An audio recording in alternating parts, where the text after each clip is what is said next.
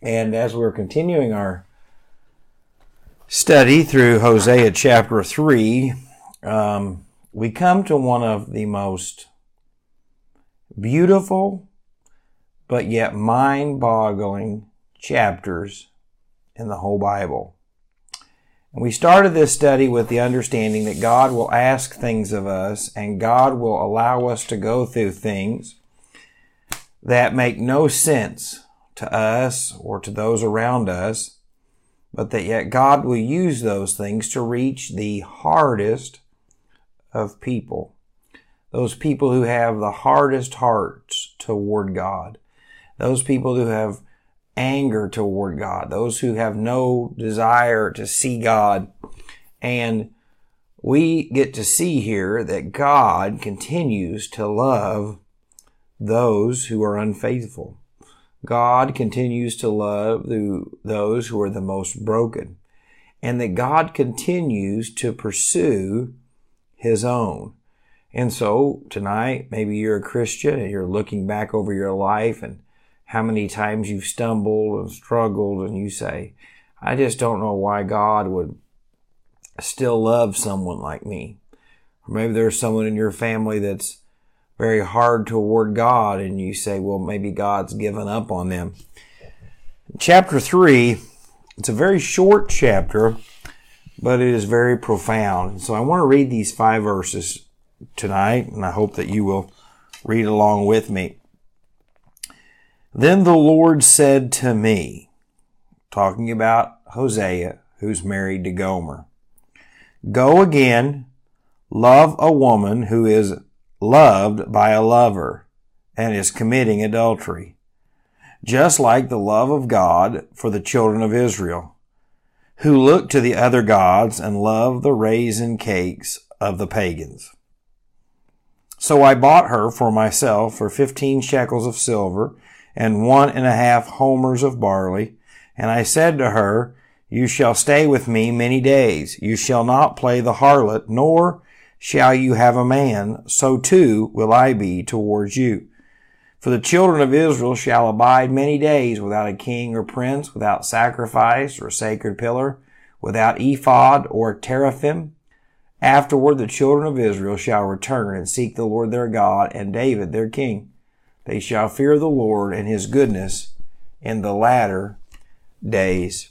So what has happened here is Gomer has left Hosea for another man and has sold herself into, we don't know if it would have been marriage, probably not due to the situation, but as his um, love her, lover.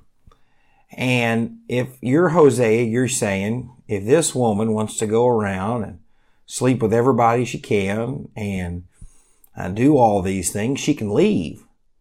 And I can move on with my life. God, you have proven that you love the unlovable.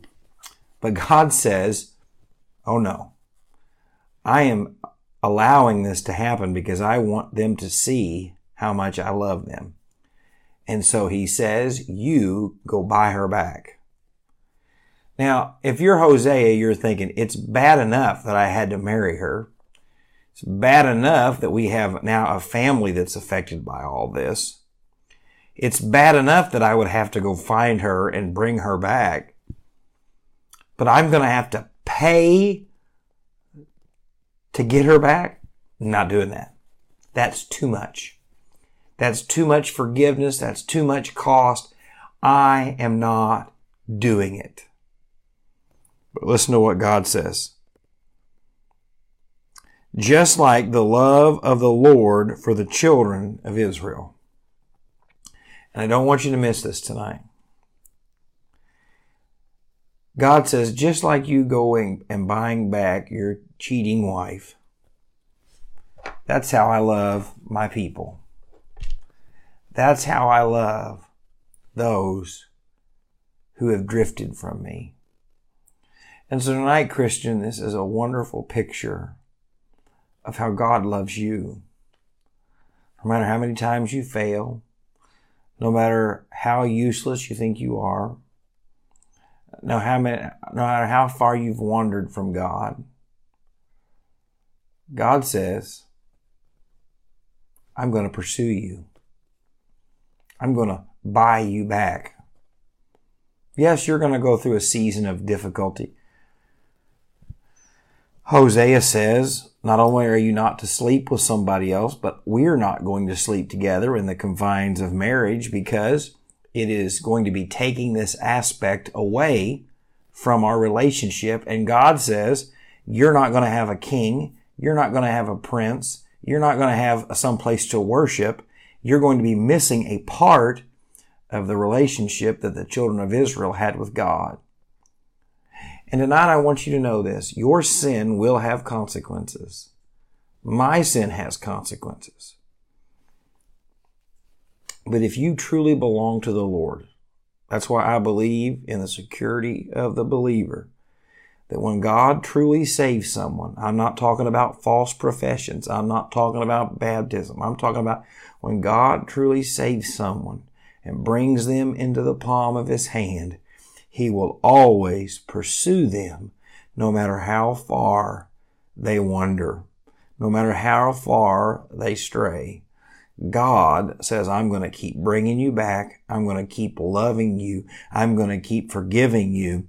I will not quit on you. And friends, how many times does God want us to show that love to other people? Being hurt as a Christian is so hard. Whether it is by the people you go to church with, whether it's the person you live with, whether it's the person you work with, whether it's the person that you have went out on a limb for. Being hurt is hard. It happens to pastors, happens to Sunday school teachers, it happens to Christmas and Easter Christians. But that doesn't separate us from the world. The world has heartaches and pains and betrayals. What separates us is how we respond to those who hurt us. I was listening to a song today by the Talleys, and the song was about the person in line. How do I know what they're going through? How do I know how broken they are? And it talked about maybe I should care a little bit more about the person in line. And then it talks about in that very same song about that person with road rage, that person that's cut you off in traffic. Maybe they're on their way to take care of a dying family member. And so maybe I should love and care about that person on the road a little bit more. And then the song says not only about the person in the line and the person on the road, it says the person in the pew. Maybe that mom who you think's got it all together has a teenage child that's strung out on drugs. Maybe that husband that you think's got it all figured out has got a wife that's addicted to painkillers and alcohol and can't get out of bed. So maybe if I loved and cared more about those in line or cared and loved more those more on the road, or I cared and loved those more on the pew, how much different things would be. And so, friends, tonight you're going to be lied about. You're going to be mistreated. You're going to fail. But the thing that separates you from them is you have a God who pursues you and loves you, cares about you, and will never throw you away no matter how far you stumble, no matter how far you go. But he also wants us to show that same love, forgiveness, and compassion to other people. You see, I've lost my temper enough in this old world to know that losing my temper sure doesn't show anybody how to be long suffering. And I've sure been willing to hold a grudge, but I can tell you holding a grudge doesn't show people what it looks like to forgive. You see, when God allows you to go through the most broken and hurtful moments in your life, I want you to hear this tonight. Whether it's in your marriage, whether it's with the person you work with, whether it's the person you go to church with, yes, it hurts. Yes, it destroys everything that you think your life is built upon. And when the foundations seem to crumble and the waves seem to overwhelm you, it is in that moment that I want you to remember something that God is at work. As the ship was in the storm and the disciples were afraid they were going to drown, they wake up Jesus and he calms the storm. As Peter is walking out to meet the Savior who's walking on the water, when he began to drown, Jesus took care of him. When the woman with the flow of blood could find relief nowhere else, she touched and was healed by Jesus. You see, friends, God is most glorified and God can reach the people in your life that are the farthest from Him. When my life as a Christian is in the most chaos because God has to intervene. Now that doesn't mean I ought to go look for chaos. That doesn't mean I ought to be a train wreck all the time and a drama starter and a and a and a whine bag to get attention so I can point people to Jesus. No. But when God takes you to the storm, God will get you through the storm. And tonight, if you're like Gomer and you're running from God, listen. God's not going to stop chasing you. God's not going to stop pursuing you. God's not going to stop forgiving you. And so you better just come back to Him while you can because He loves you too much to let you go.